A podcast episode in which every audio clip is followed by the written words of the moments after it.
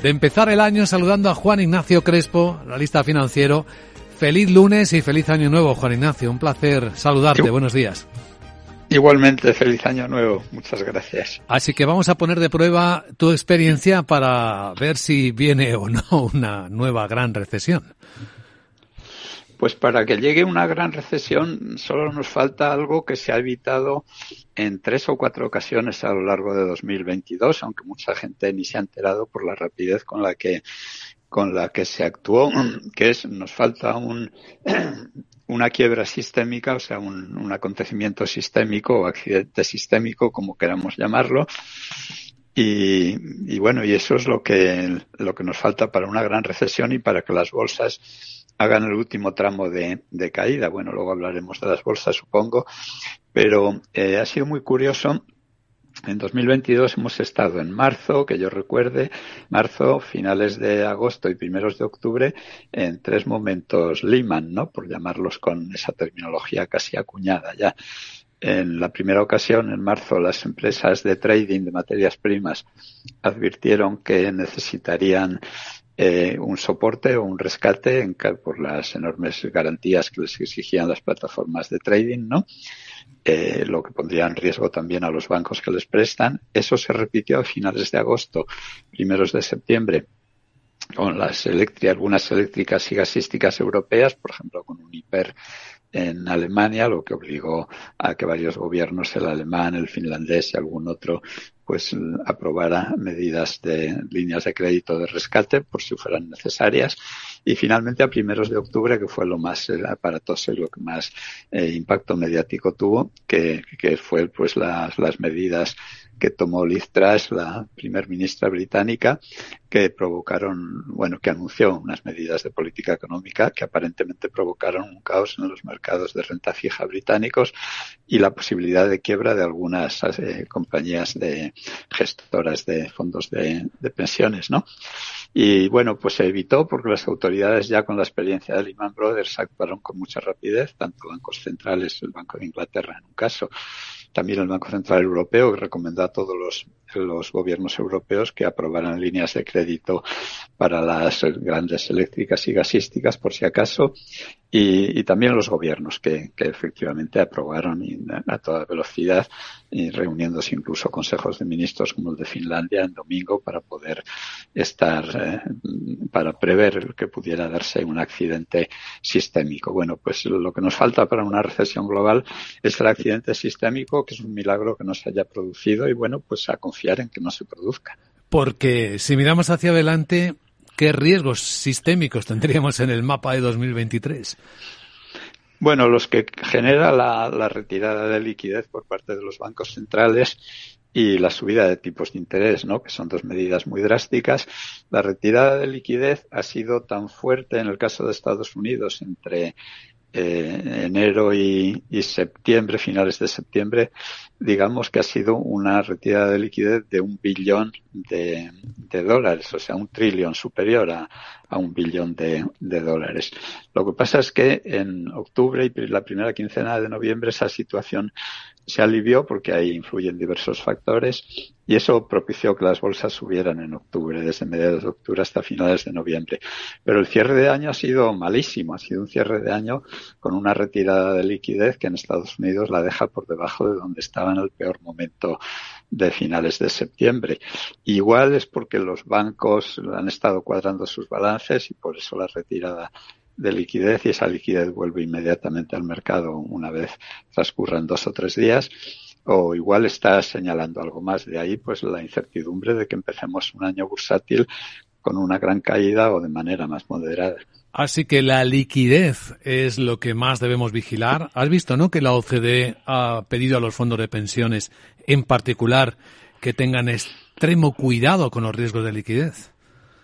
Sí, sí, lo, lo he visto y efectivamente los fondos de pensiones han estado invirtiendo de manera imprudente. También las compañías de seguros, la política de tipos de interés cero o negativos, claro, les abocaba a, a, no poder cumplir con los compromisos que tenían con sus clientes, sobre todo los que dan rentabilidades preestablecidas, ¿no? y eso les ha hecho entrar en inversiones alternativas del, del, tipo de private equity, ¿no? Con muy poca, con muy poca liquidez si se necesita liquidez de urgencia, ¿no?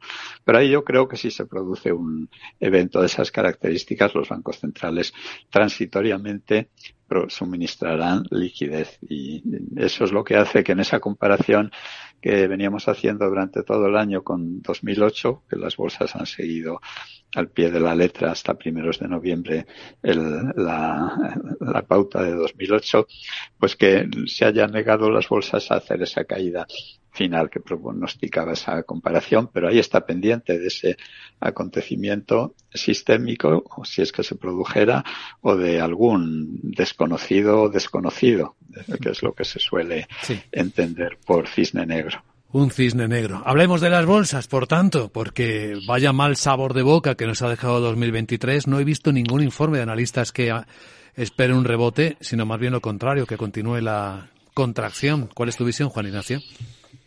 Sí, para las bolsas y, a falta de eso, de un evento sistémico, yo diría que podemos tener un buen pasar, es decir, una situación de, de oscilación eh, al compás de los acontecimientos eh, pero que cualquier tropezón pues puede provocar una caída adicional hasta rematar pues caídas del orden de lo, de lo que sucedió en 2008-2009 o también en la crisis, en el estallido de la burbuja tecnológica, es decir, caídas que en vez de ser del 35% para el Nasdaq pues llegarán a ser para del 50 o el 60%, ¿no?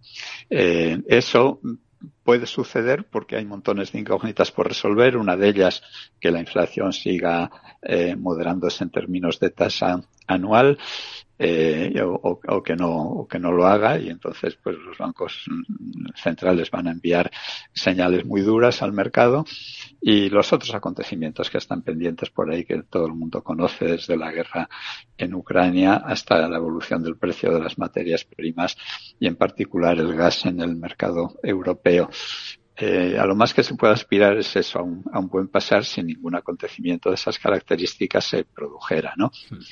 Eh, y en el terreno de las materias primas, pues yo creo que va a ser un año muy, muy parecido. Mi idea es que el petróleo Brent oscile entre un más menos 10-15%, eh, los metales industriales más menos 10%, las materias primas agrícolas por el estilo, o sea, todo algo que no implique demasiado compromiso por parte de nadie a la hora de jugarse el, el cuello y el dinero, ¿no? Con apuestas eh, excesivamente arriesgadas. Hmm. ¿Qué es lo más defensivo? ¿Qué podría ser lo más defensivo en este escenario?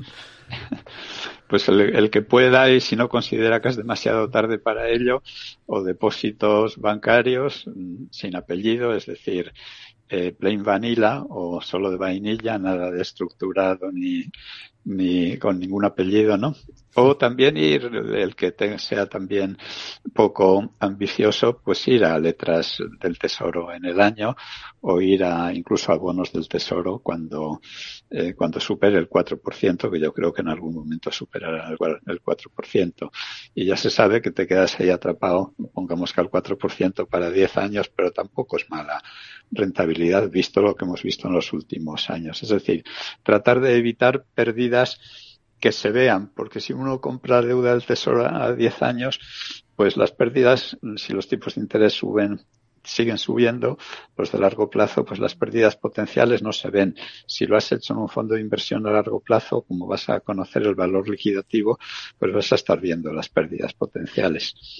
Entonces, bueno, pues por esa vía hasta ver si las bolsas hacen ese bajón final y aprovechar ahí ya para, para comprar. Pues es una primera mirada al año que comienza, 2023. ¿Sueles eh, eh, recomendar, reflexionar sobre frases en la newsletter que envías a, a tus seguidores entre los que me cuento? ¿Tienes alguna frase bien elegida para comenzar el año, Juan Hay una, una de una poetisa británica, pero es una frase muy pía, que es una poetisa británica la que se hizo famosa porque la citó el, uno de los reyes ingleses, bueno, el rey Jorge al principio de la, de la Segunda Guerra Mundial, y dice, bueno, en el, en el inicio del año, viene a decir eso, lo digo de memoria, en el inicio del año había un, un, vigilante y yo le, le pedí una luz y una guía para el camino. Y el vigilante me dijo, entra sin miedo, coge a Dios de la mano y tendrás la mejor luz y tendrás la mejor guía. Juan Ignacio Crespo, gracias por acompañarnos y buen 2023. Un abrazo. Igualmente, gracias.